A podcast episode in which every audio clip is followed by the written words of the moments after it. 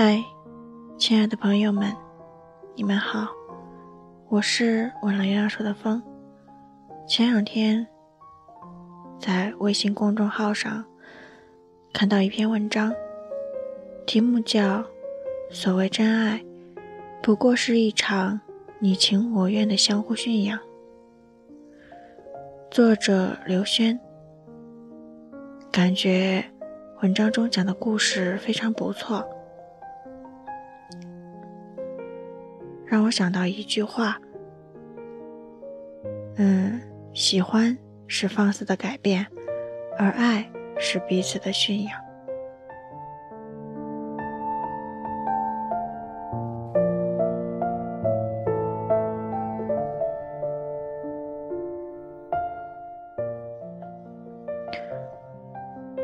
周末，在郊外一家原生态农园。遇见电台情感的节目的主持人秦韵，知性中透着温婉的她，曾帮助许多人梳理过感情问题。此次特别组织十几位为情所困的粉丝进行线下交流。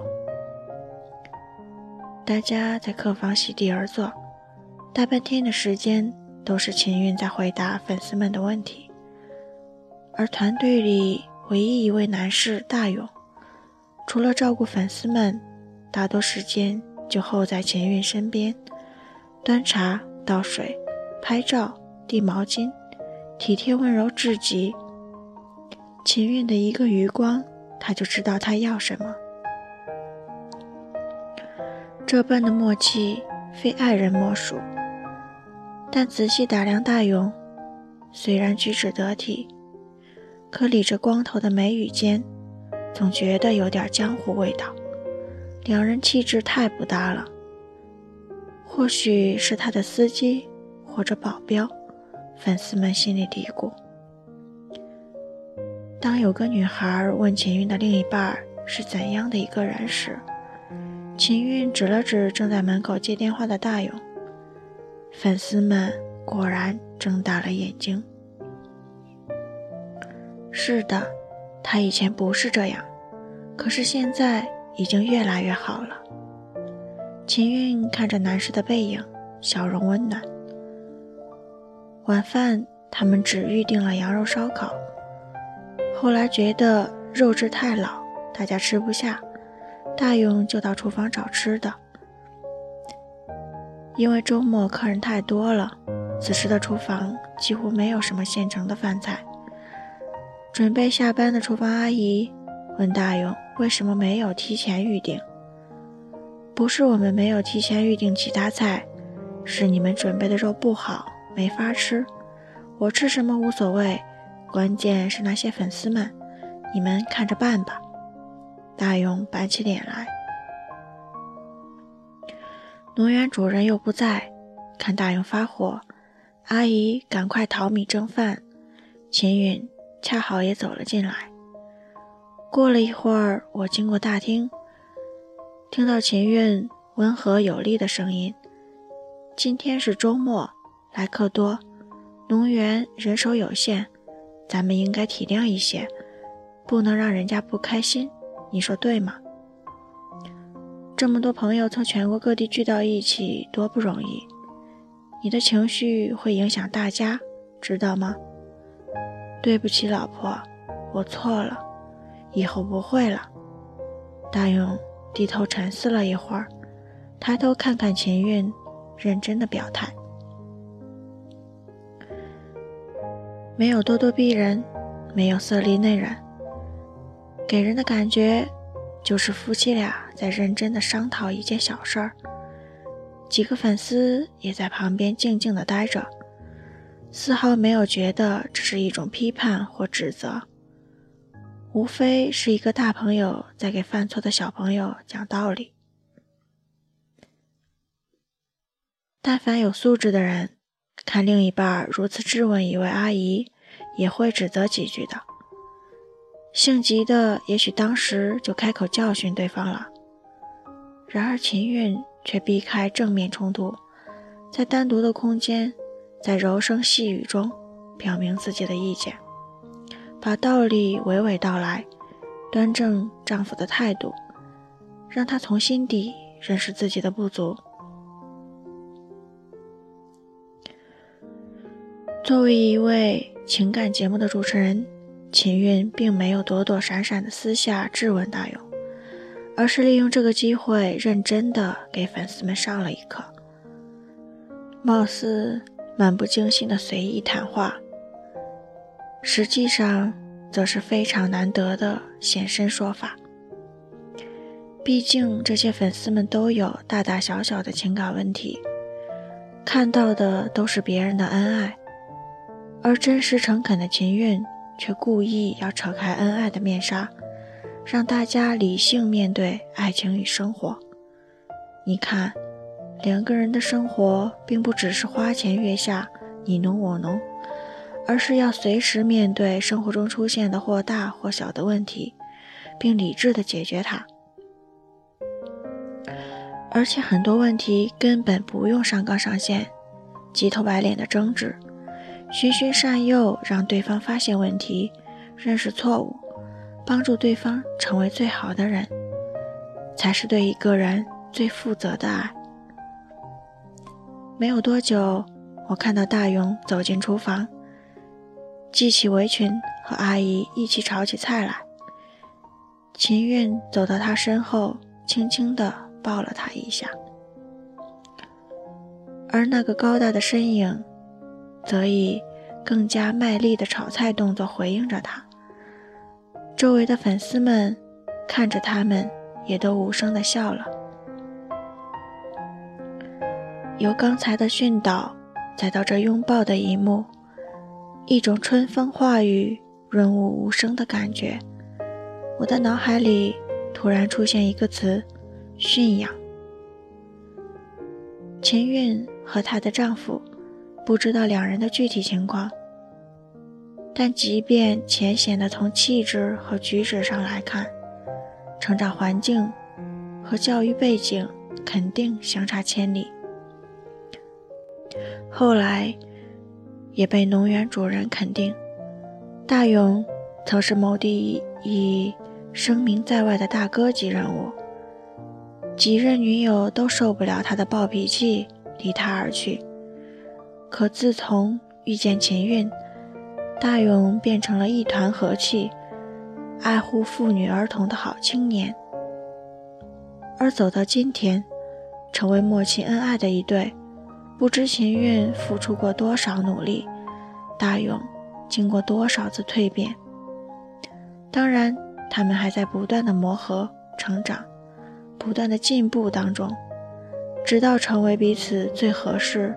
最不愿离开的那个人，秦韵这样说：“世间没有完全合适的两个人，每个人都是独立的个体，都有自己的个性。即便两情相悦，也一定还有着性格和观念的差异，需要双方学会相互理解、包容、改变，努力成为彼此生命中不可或缺的另一半。”也就是学会驯养彼此。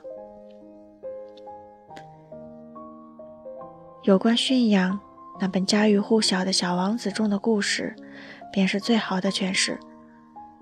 小王子想和狐狸做朋友，狐狸说：“除非小王子驯养它。”小王子问狐狸：“什么叫做驯养？”狐狸说：“他的意思就是建立联系。”狐狸解释道：“对我而言，你只是一个小男孩，和其他成千上万的小男孩没有什么不同。我不需要你，你也不需要我。对你而言，我也和其他成千上万的狐狸并没有差别。但是，假如你驯养了我，我们就彼此需要了。对我而言，你就是举世无双的；对你而言，”我也是独一无二的。那些所谓的真爱，不过是彼此拥有、互相驯养的能力。当你遇见了一个喜欢的人，你会制造一切机会和他在一起。你会跟他说早安、晚安，天冷了让他添衣服，也会跟他分享你的喜怒哀乐，让他陪你散步、看电影、旅行。两个人的生活不断出现交集，渐渐密不可分，最终成为彼此的一部分。你和他慢慢的建立起了这种相互驯养的关系，不论相爱、争吵，也都是你们之间独一无二的关系。那么，你对他来说也是独一无二的，他会因此习惯你、依赖你、爱着你。拥有完美爱情的人。不只是会驯养别人，也会驯养自己。由于人性的弱点，驯养自己要比别人难得多。许多人正是和不同对象间反复的驯养与被驯养，逐渐掌握了对自我和他人的驯养能力，从而在后来才能够和一个势均力敌的人进行一次成功的相互驯养。拥有一份完美的爱情。所谓驯养自己，首先是对自我情绪和意志的管理，可以跳出只限于两人之间的狭隘圈子，给对方也给自己去拥抱除爱情之外精彩生活的自由和空间。另外就是驯养自己爱对方的能力，包括为对方改变。学习如何爱别人，因为爱不只是去享受对方的感情，还要输出自己的情感和爱。